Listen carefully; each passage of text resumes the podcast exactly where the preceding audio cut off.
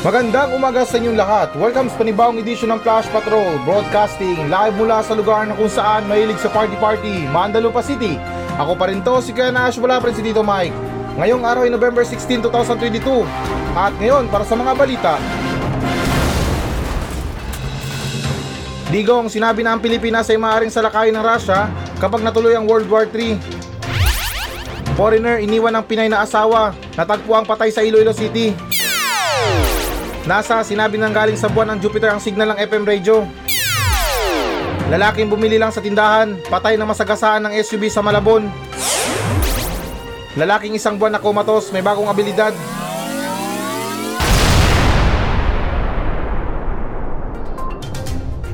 Digong, sinabi na ang Pilipinas ay maaaring salakayin ng Russia kapag natuloy ang World War III. So, okay guys, naayon sa ulat ng Manila Bulletin na nagbabala si Pangulong Duterte laban sa posibleng pag-atake sa bansa kung magpapatuloy ang hidwaan ng Russia at Ukraine at mauwi sa World War. At dagdag pa dyan na isinaalang-alang ang presensya ng militar ng Amerika sa bansa, sabi ni Duterte, na maaring atakihin ng Pilipinas simula sa mga base ng Amerika sa Clark at Subic kung tatanggi si Russian President Vladimir Putin na tanggapin ang posibleng pagkatalo sa digmaan nito sa Ukraine. At guys, nadagdag pa dyan na ang bansang Ukraine ay may nakabinbin na aplikasyon sa pagiging membro upang sumali sa North Atlantic Treaty Organization o NATO. Kabilang sa mga membro ng NATO ang 28 na European states, United States at Canada. At sinabi ni dating Pangulong Duterte na ayaw niyang magmukhang isang alarmist, ngunit palagi siyang naninirahan sa katotohanan. Idinagdag niya na alam niya nagpapakamatay si Putin. Naniniwala rin ang dating Pangulo na kapag inilunsad ng Russia ang sandatang nuclear nito patungo sa bansang US, ipagtatanggol ng huli ang sarili nito. Ah, malamang hindi na tayo magduda diyan or ano ba, hindi na surprising sa atin 'yan kasi um, nanggaling naman tong salita kay ano, kay dating Pangulong Duterte which is na makarasya dati or ano, mahilig sa Russian. Ay. De, charot lang na ano ba? Um, ngayon kasi itong si Pangulong Marcos ay parang nagkakaroon na ng interes sa bansang Amerika. Which is na maganda naman yung ano natin doon, yung benepisyo natin kasi um, lahat naman tayo ay talagang gustong ano eh, gustong umangat sa buhay katulad ng bansang Amerika na masagana or parang maganda yung ano nila, yung tawag ito, yung pamamahala ng gobyerno. Maganda yung buhay ng mga Amerikano, uh, mataas yung ano nila, yung dolyar nila, sinasamba ng buong bansa, ay what I mean na buong oh, buong bansa sa mundo na to. Kasi dolyar ang nagpapaikot sa mundo eh. Um, palitan ng dolyar, sa lahat ng pera, dolyar talaga ang mataas. Pero hindi ko lang alam or hindi ko lang maintindihan kung bakit na tayo ang pupuntirahin ng ano ng bansang Russia pag nauwi ito sa World War 3. Nako, guys, alam nyo, nagkamali ng binangga ang bansang Russia. Dito sa Pilipinas, maraming ano dito eh. Di naman sa binabalaan ng bansang Russia, talagang magsisisi sila. Sa Pilipinas, ilan ang populasyon ng mga lasinggero? Yan, lasinggero pa lang, medyo marami-rami na. Numagdag pa yung mga Pilipino na gumagamit ng ano, ng mga dinamita sa pangingisda. O, di ba? Pabiyahe pa lang sila papuntang Pilipinas. Wala na, butas-butas na yung mga barko nila.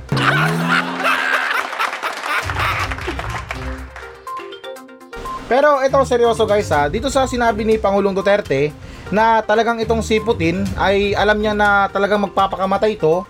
Um, ano ba, yung kumbaga sa kriminal sa Pilipinas. Um, hindi talaga nagpapahuli ng buhay talagang matalo or manalo, uh, talagang isinasakripisyo niya yung dignidad niya. Kaya ako mismo guys, naniniwala din talaga ako na talagang ano eh, talagang tawag dito yung talagang suicide itong si Putin na handang gawin ng lahat talagang hindi lang wag lang bumaba yung ano niya reputasyon niya. Although na parang naniniwala din ako kay dating Pangulong Duterte kasi ano ba marunong siyang ano eh parang kumilatis ng ugali ng isang tao. Kung matatandaan niyo yung nakaraang tokhang grabe ang training niya sa mga pulis di ba? Mukhang adik pa lang patay na dito yun sa Mandalupa, talagang maraming mga adik ang nagtumbakan dito. At saka ito para sa lahat ha, or para sa mga tao na hanggang ngayon hindi pa rin naintindihan yung digmaan sa pagitan ng bansang Russia at saka Ukraine. Kasi ito yung explanation yan. Bukas na lang. De, joke lang na ang ano kasi, ang Russia ay miyembro ng NATO yan. Um, tapos, uh, itong bansang Ukraine, gustong sumama or gustong maging miyembro ng NATO which is ayaw ng bansang Russia. Kasi makukuha niya yung benepisyo ng NATO. Kaya yung ginawa niya, um, nagbanta siya sa ano sa bansang Ukraine na kapag sumali ka diyan, gigirahin kita. Pero itong bansang Ukraine na to, masyadong joker or patalagang patawa. Kaya ayun, nilusob na sila ng bansang Russia kasi yung talaga ayaw talaga nilang sumali yung NATO, ay NATO, yung bansang Ukraine sa NATO. Which is totoo yan, nasa ano yan, nasa balita yan. Maraming mga balitang lumalabas na ganyan or mga paliwanag. Pero kayo guys, tingin nyo ba makakalaban tayo kung sakali man? Di naman sa hinihiling makakalaban ba tayo sa bansang Russia? Ako, sa pakiramdam ko, kaya naman eh.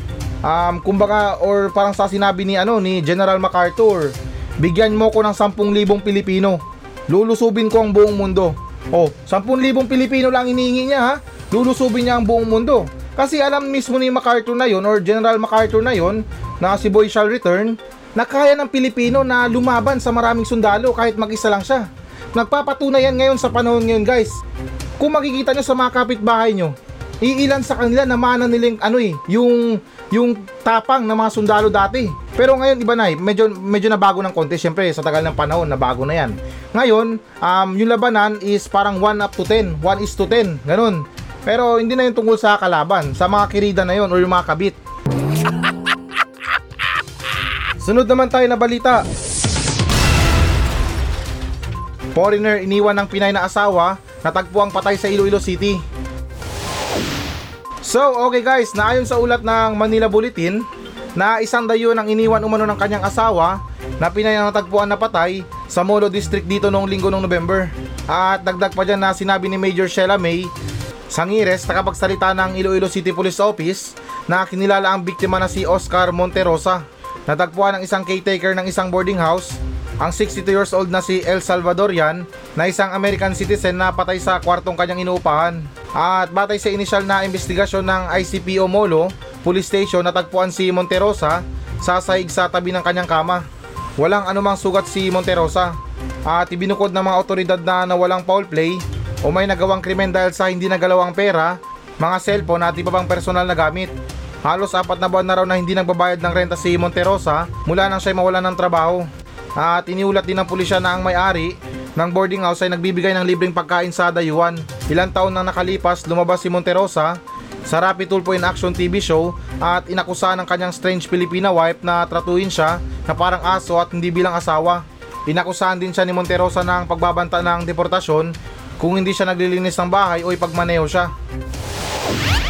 Alam nyo guys, sad to say ah, hindi naman sad nila lahat ng mga Pilipina. Pero ito talagang ano eh, parang sa pakiramdam ko or parang opinion ko lang, no ano, pasintabi sa mga ano diyan ha, sa mga may partner diyan na foreigner. Um, linawin ko ng linawin, hindi ko po kayo nilalahat, pero meron talagang mga Pilipina na ubod ng sama ng ugali na gumagamit lang ng mga foreigner para umangat or um, ano, makaahon sa kalaylayan. Ay, um, tama ba? Oh, laylayan. Yun, yung tinatawag na ilalim, mga mga pures, ganun. Hindi naman talaga sa nila lahat, pero yung iba ba, gumagamit ng ano ng mga foreigner, um, pumapasok sa mga dating apps para baguhin yung buhay nila. Kasi syempre alam niyo naman, itong mga foreigner, kapag mayroong edad-edad na, alam nila na naghahanap na sila or parang doon pa lang sila nagsesettle. Which is na ito, pasukin natin ha, um, parang himayin natin. Ang hirap din kasi sa mga foreigner, um, parang ini-enjoy lang talaga nila yung buhay nila hanggang sa tumanda na sila at parang doon pa lang sila nagsesettle or parang doon pa lang nila inaayos yung buhay nila na ano magtayo ng pamilya or bumuo ng pamilya uh, manirahan sa mat, ano tahimik na bahay tahim, tahimik na lugar which is na para sa akin na parang hindi matibay yung relasyon nyo ng ano eh ng magiging partner niya kasi alam nyo ba sa pagsasama or parang pag-iisang dibdib, syempre sa hirap at ginawa, naranasan nyo na yan nung mag-boyfriend or mag-jowa pa lang kayo. Kaya habang patagal ng patagal ng panahon or sinusubok kayo ng panahon, parang ano na, parang alam nyo na or ano ba yung immune na kayo sa nangyayari na ay ito napagdaanan na namin to. Um, nakapag-ulam na kami ng asin, dalawa kami. Pero sa awa ng Diyos, nakakaligtas naman kami. Kaya yun yung ano ba, kung baka yun ang step sa ano sa pagiging matatag ang pamilya or pagkakaroon ng matatag, matatag na pamilya.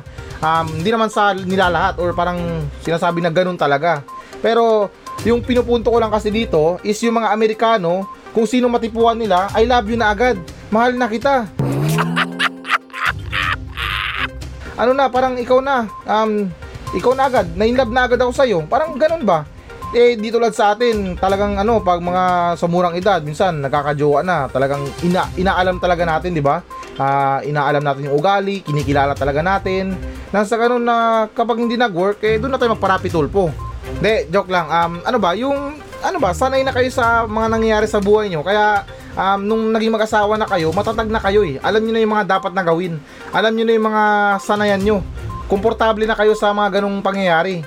Hindi tulad sa ganitong balita na ilan sa mga Pilipina, um, I think ganun din mga Pilipino, gumagamit ng mga foreigner or mga ibang lahi para magbago yung buhay nila. Kasi syempre, pag ibang lahi or tiga ibang bansa, especially kung Amerika, may mga beneficyo sila tatanggap mula sa gobyerno. Lalo't kung mga retired ano yan, mga military. Malaki-laki mga natatanggap niyan. Kaya um, yung iba, inaano talaga nila, pinupursige talaga nila na makabingwit ng Amerikano. At yun na, kapag wala ng pera, ay parang basahan na lang kung iwan.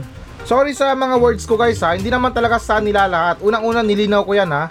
Alam ko na meron pa rin mga Pilipino at Pilipina. Kaya nga yung mga Amerikano mas pinipili nila na mag-asawa ng Pilipina at Pilipino dahil alam nila yung ugali ng mga Pilipino at Pilipina.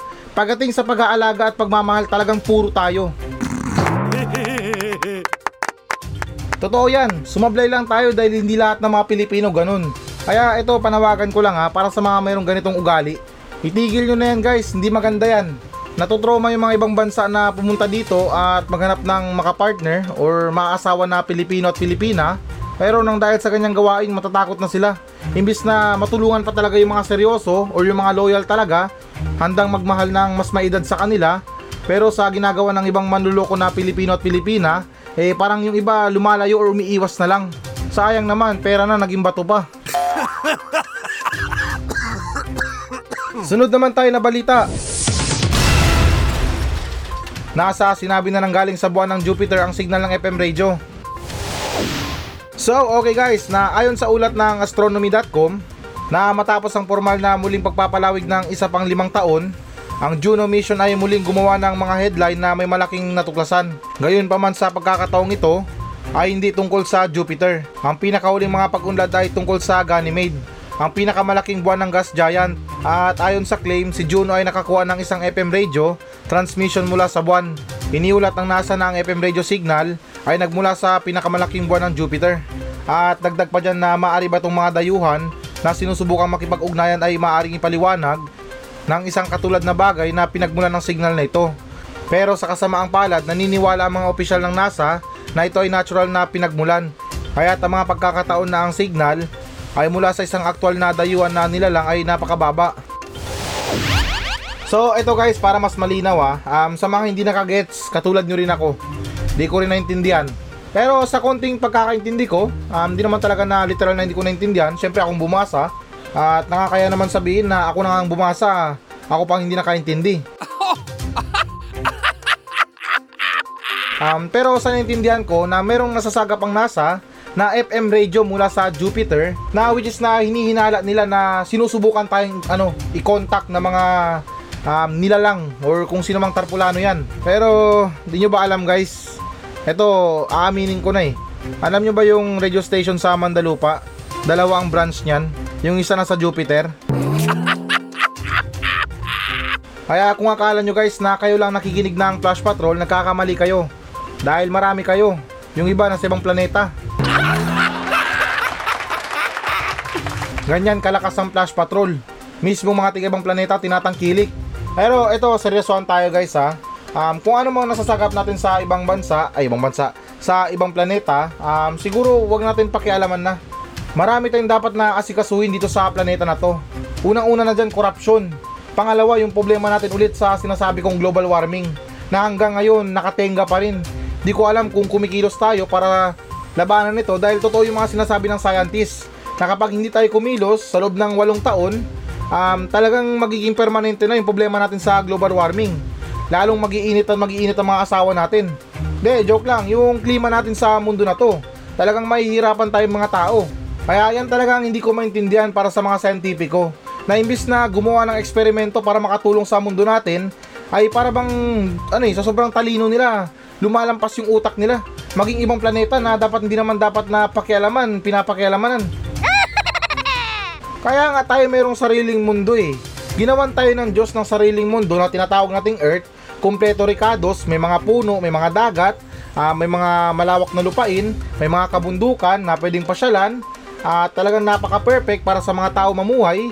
Pero yung ginagawa ng mga scientists imbis na mag-eksperimento diyan para makatulong sa um, paano mag ano magtanim ng mga puno ng mabilisan, um, pagsasayos ng mga ilog, pagpapalinis ng mga tubig, eh parang wala silang ginagawa mas na ano ba mas nagkakaroon sila ng interest na mag-eksperimento or mag-aral sa ibang planeta kaysa naman sa mundo na tinutulugan nila or ano ba pinamamahayan nila alam nyo guys kung titigil lang tayo mga tao sa mga ginagawa natin alam nyo yung mundo or yung earth meron niyang tinatawag na self-healing um, sa loob ng isang taon, dalawang taon kapag walang gumagawa ng kalukuhan, walang mga factory na nag-ooperate, walang mga usok, walang mga pollution, ay kayang ano eh, kayang pagalingin ng mundo yung sarili niya. Um, manunumbalik yung sigla ng ano ng ng mundo. Kumbaga lilinis yung hangin, um, gaganda yung mga tubig, ah, at saka yung pollution talagang magbaback to zero. Pero wala eh, dahil sa mga negosyanteng sakim, hindi nakakayanan ng mundo yung self-healing niya. Dahil talagang malawakan na yung mga katarantaduhan ng mga tao. Pero kung tingin talaga ng mga eksperto dito na merong sumusubok na kumontak sa ating mga tao dito sa planeta natin, why not? Kausapin natin or makipag-ugnayan tayo. Tapos share natin lahat ng problema natin sa kanila para mabawasan naman. Sunod naman tayo na balita. Lalaking bumili lang sa tindahan, patay na masagasaan ng SUV sa Malabon. So, okay guys, naayon sa ulat ng GMA Network, na dead on the spot ang isang lalaking construction worker matapos masagasaan ng isang SUV sa Malabon City nitong lunes ng umaga. At nangyari ang insidente sa Governor Pascual Avenue sa Barangay Tinajeros basado ng alas 6 ng umaga. Sa kuha ng CCTV, makikitang kakatapos lang bumili sa tindahan ng 47 years old na biktima at naglalakad sa kalye nang biglang may nakitang humarurot na SUV sa kanyang likuran. Sa isa pang kuha ng CCTV, makikitang lumis sa takdang lane ng SUV. Sumuko sa mga otoridad ang driver ng SUV na hindi pa pinapangalanan. Ito talaga yung mga tao na dapat na ikulong. Yung tipo na alam ning makakadisgrasya sila. Kasi napanood ko yung video at mayroong mga details doon na mas marami pa or parang mas malinaw na yung driver daw ay nakainom, lasing. Alam nyo, dapat mab- mabigat yung parusa sa mga ganyan eh. Kasi isipin mo ha, um, alam ko meron tayong batas sa mga ganyan na bawal tayo magmaneho ng lasing. Pero dapat mas mabigat ang ipataw sa mga ganyan. Kasi buhay ang nakataya sa mga ganyan. Yung tipo na um, nang dahil sa kalasingan ng ibang tao, nakakadamay sila eh. Yung tipo na isang padre de pamilya ang naghahanap buhay para sa kanyang pamilya, tapos matatapos lang ang buhay niya nang dahil lang sa kalasingan ng ibang tao. Nakakalungkot isipin guys na syempre sa ganyan nangyari, parang hindi ka tanggap-tanggap dahil unang-una sa lahat na kitang-kita naman sa camera na payapang naglalakad yung lalaki sa kalsada or sa gilid ng kalsada at pagkatapos niyang bumili at doon natapos yung buhay niya. Kaya ito, wag niyo naman sana masamain pero I think dapat lang na itong driver na to ay dapat managot na talagang ano eh, pangmalakasan or pangmalupitan na pananagot. Dahil yung ginawa niya hindi katanggap-tanggap. At saka ito guys, dagdag ko lang sa balita natin ha. Um, ito para sa akin lang, opinion ko lang. Uh, wag niyo naman sana masamain. Um, especially para sa mga tao na conservative sa kanilang kalusugan. Uh, linawin ko, hindi naman talaga sa amin na masama. Uh, ito, opinion ko lang ha. Kasi itong usaping buhay natin or usapin sa mga buhay natin, um, ito yung patunay talaga na kahit anong ingat mo sa sarili mo, um, hindi ka nagbibisyo, uh, nag exercise ka palagi, masustansya yung mga kinakain mo, at ano pa ba, uh, hindi ka gano'n naglalabas ng bahay, um, nag-iingat ka talaga, iniingatan mo talaga yung sarili mo dahil syempre, um, mas maganda ang mabuhay ng matagal, mas may enjoy mo yung buhay mo. Na para bang halos lahat ng pag-iingat ay ginagawa mo na. Tapos sa mga hindi inaasahang pangyayari, yung mga klaseng pagkamatay na talagang hindi katanggap-tanggap sa hindi inaasahan. Katulad na lang sa naging biktima na to na kawawa talaga. Bumili lang sa tindahan, natabla pa yung buhay niya. So, paano na lang yung mga tao na talagang ingat na ingat sa sarili? Um, sinasabi nila na pre, wag kang magyosi, um, wag kang magbisyo, mapapaaga ang buhay mo niyan. Tapos kung sino pa ang nagsabi ng ganun, ay siya pa itong nasaksak sa kanto ng walang dahilan. Napagtripan lang. Oh, 'di ba? Um di natin masabi ang buhay, guys. Kaya um lagi nating ano, la- lagi nating piliin na maging masaya. Huwag natin igugol yung buhay natin sa pagiging malungkot lang, pagiging seryoso sa buhay. Life is too short, make it short. De, charot lang. Kung anong mga bagay na ginagawa nyo na tingin nyo nagpapasaya sa inyo, gawin nyo. Para sa mga tao na lagi nagpapayo, kasi syempre nagagawa nyo yung mga hindi nila ginagawa, um, sabihin nyo na lang sa kanila, hindi naman sa amin na masama at hindi naman sa panghikayat, um, pwede nyong panlaban sa kanila na pwede kayong mainggit sa buhay ko pero hindi kayo pwedeng makialam. Dahil yung iba, siguro lang ha, na hindi sila pinapayagan ng mga asawa at mga jowa nila na magbiraw sa gabi, sumama sa mga barkada, ah, magbisyo, or mga magyosi na yan. Kaya yung panlaban na lang nila na ako, iniingatan ko buhay ko. Um, gusto ko, healthy lang ako.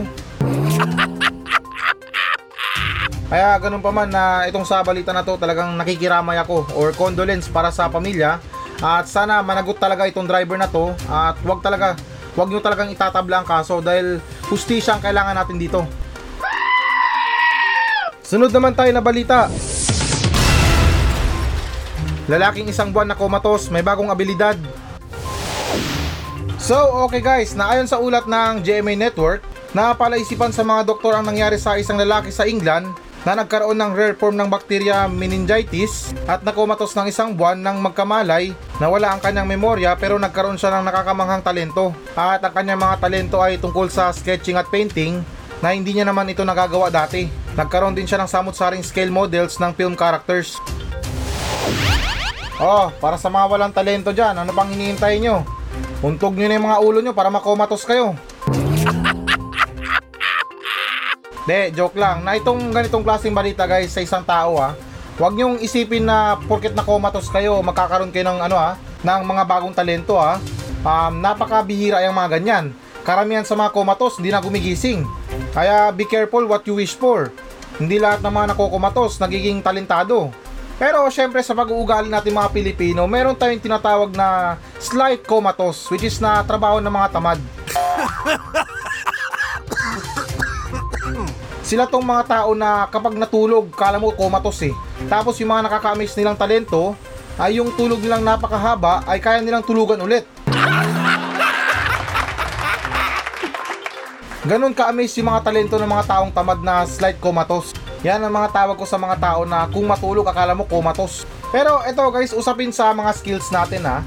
Um, ako naniniwala ako na tamad lang talaga ang tao. Pero meron silang kakayahan na talagang magpinta or kung ano ba talagang hilig nila. Um, sadyang nagwagi lang talaga yung ano eh, yung pagiging tamad nila. Pero naniniwala ako na kapag pinagsipagan nila yung mga ano, yung mga pagpipinta na yan or anumang mga talento nila ay parang magagamay rin nila. Parang ano lang yan, parang makina lang yan na wina-warm up muna. Kasi ito, dagdag ko guys ha, ibang klase lang talaga na kapag nabalot tayo ng ano eh, or kapag binalot tayo ng katamaran sa buhay. Yung tipo na ang bigat ng katawan natin, gusto lang natin mahiga lang, kumain. Kaya instead na yung ma-improve nila, yung talento talaga nila sa mga pagpipinta or ano man yan, eh parang mas na-improve pa nila yung katamaran nila. Kaya nga meron tayong kasabihan na practice makes perfect. Eh kung napapractice mo palagi yung pagtulog na yan, yung katamaran mo, eh talagang magiging perfect ka.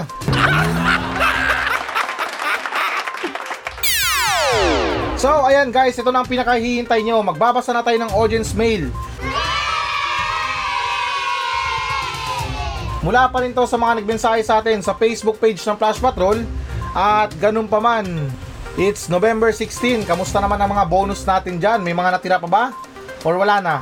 Mayroon bang nabayarang utang? Bayad-bayad din ang utang pag may time ha. Um, para sa akin, importante yan. Kasi syempre, kapag hindi mo binayaran yung utang mo sa oras ng kagipitan mo or talagang totoong emergency, hindi ka na makakaulit sa inutangan mo. Dahil sila na nga itong nagmagandang loob sa inyo na tulungan kayo sa oras ng kagipitan nyo, pero yung isinukli nyo sa kanila, trauma at sama ng loob. Pero yun naman ay para sa mga tao na matigas ang muka at ayaw magbayad ng utang. At para naman sa mga tao na wala namang utang, eh enjoy nyo lang yung bonus nyo. Basta huwag nyo kalimutan na magtabi para sa susunod na bayarin. At okay na, dito naman tayo sa nagmensahe sa atin na itong mensahe na to ay nagmula kay James Bagubay. Ito ang sinabi niya, Good morning sa'yo Kuya Nash. Tanong ko lang, kung totoo talaga na nag-iisa lang ang Diyos, bakit merong extra Diyos? Yun lang po, maraming salamat. Ay, nako, nag-almusal ka na ba? Or kumain ka na ba? Baka hindi ka pa naghahaponan, kagabi pa. Ah, payo ko sa'yo, ah, kumain ka muna. Ano lang yan, gutom lang yan, baka nalilipasan ka na. Kasi alam mo naman or alam naman ng lahat na itong extra juice na to, juice naman to eh, energy drink to. Bakit mo sasabihin na extra juice or ma-extra na juice? Alam nyo, totoo talaga yan eh, iisa lang ang Diyos. Pero sinasamba ng mga tao to sa iba't ibang klaseng pamamaraan. Ganun lang yun. Ang pinaka-importante kasi dito sa pananampalataya natin, pananampalataya natin, ay yung pagiging mabuting tao. Hindi ka gumagawa ng masama, hindi ka nagnanakaw, hindi ka pumapatay ng kapwa mo tao, at ano pa ba? Ah, hindi ka nangangabit. Yan, importante yan. Ah, ano pa ba? Ah, umuutang ka tapos hindi mo binabayaran. Yan, yan talagang ano, hindi yan pinag-uutos ng Diyos. Ang sa akin lang ay gumawa tayo ng ano ng makakabuti para sa atin at makakabuti rin para sa kapwa natin. Dahil tayo guys, namulat tayo sa iba't ibang klaseng ano eh, iba't ibang klaseng lugar, iba't ibang klaseng reliyon. Kasi isipin mo ha, kung yung isang pari pinanganak siyang Muslim, tingin nyo ba magpapari siya? 'Di ba? Hindi, syempre susunod siya sa pagiging Muslim. So kasalanan ba ng tao o kasalanan ba ng isang Kristiyano, kasalanan ba ng isang Muslim na ipanganak sila sa ano, sa ganong reliyon? Kasi yung iba sobra na eh. Grabe kung makapanghamak ng ibang reliyon. Sinasabi nila na wag yung gayahin yung mga ganyan. Ano yan, mali ang sinasamba nila. Mapupuntayan sila sa impyerno dahil mali yung sinasamba nila. Sumasamba sila sa mga kahoy, tumutuwad sila sa mga pader. Kasalanan ba talaga nila na mapunta sila o ipinanganak sila sa ganong klaseng reliyon? Di ba hindi? Kaya kahit ano man ang reliyon natin dito guys, wag naman sana talagang masamain para sa iba na kahit sa anong pamamaraan guys ng pagdadasal, ang pinakamabuti dito or yung pinakaimportante pala is yung pagiging mabuting tao. kahit anong klaseng pagdarasal guys, kahit nakatumbling pa tayo, anong suot natin, as long na hindi naman nakakasama sa kalusugan natin yung mga ginagawa nating pagdarasal, why not, di ba? Kasi ano yun eh, pa- pananampalataya natin yun sa isang Panginoon na itinuturing natin. Ako guys, hindi ako reliyosong tao pero napupundi na ako sa pagiging perpekto ng mga ibang reliyon. Sinasabi nila, masama yung reliyon na yan. Ano yan? Mga sinungaling yan sila. Tapos tingnan mo yung mga dinadasal nila, puro mga ribulto, mga kahoy, gawang tao. Ano bang pakialam nyo guys? Maging mabuting tao na lang tayo. Kasi totoo to ah, kung sino pang nagbabanal-banalan, sila pang pinakamakasalanan. Kasi imbes na mag-mind your own business na lang sila dyan, nakikialam pa sila sa mga buhay ng mga tao. Bakit? Kung totoo ba talaga na yung mga sinasabi nila, tapos yung tao na yun napunta sa impyerno, sasama ba sila? Para sa akin guys, sa opinion ko, ah, napakasama naman talaga ng Diyos kung ganun ang gagawin niya sa mga tao. Yung tipo na magkakaroon siya ng favoritism. Um, yung tatanggapin niya lang sa langit yung ganitong klaseng reliyon. So kung ganun, binuhay niya lang pala yung mga tao para mapunta sa impyerno. oh, di ba? Nandun yung logic, guys. Ayokong makialam sa mga buhay niyo sa pananampalataya. Wala akong pakialam kahit si King Kong pang sambahin nyo. Ang pinaka-importante pa rin dito is yung pagiging mabuting tao natin sa mundo.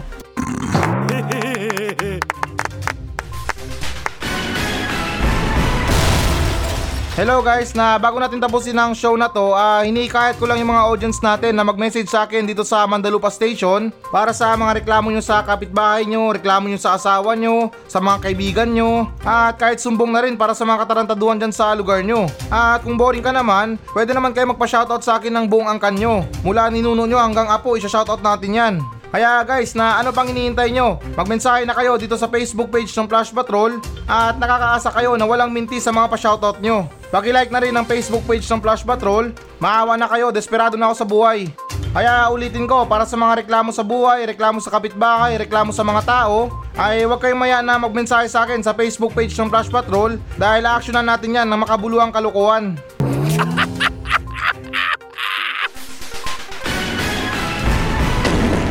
So yan muna mga balita ng Flash Patrol sa araw na to. Maraming salamat sa pakikinig. Ako pa rin to, si Kuya Nash. At maraming salamat ulit. Wala pa rin si Tito Mike. Masayang masaya ako. At goodbye!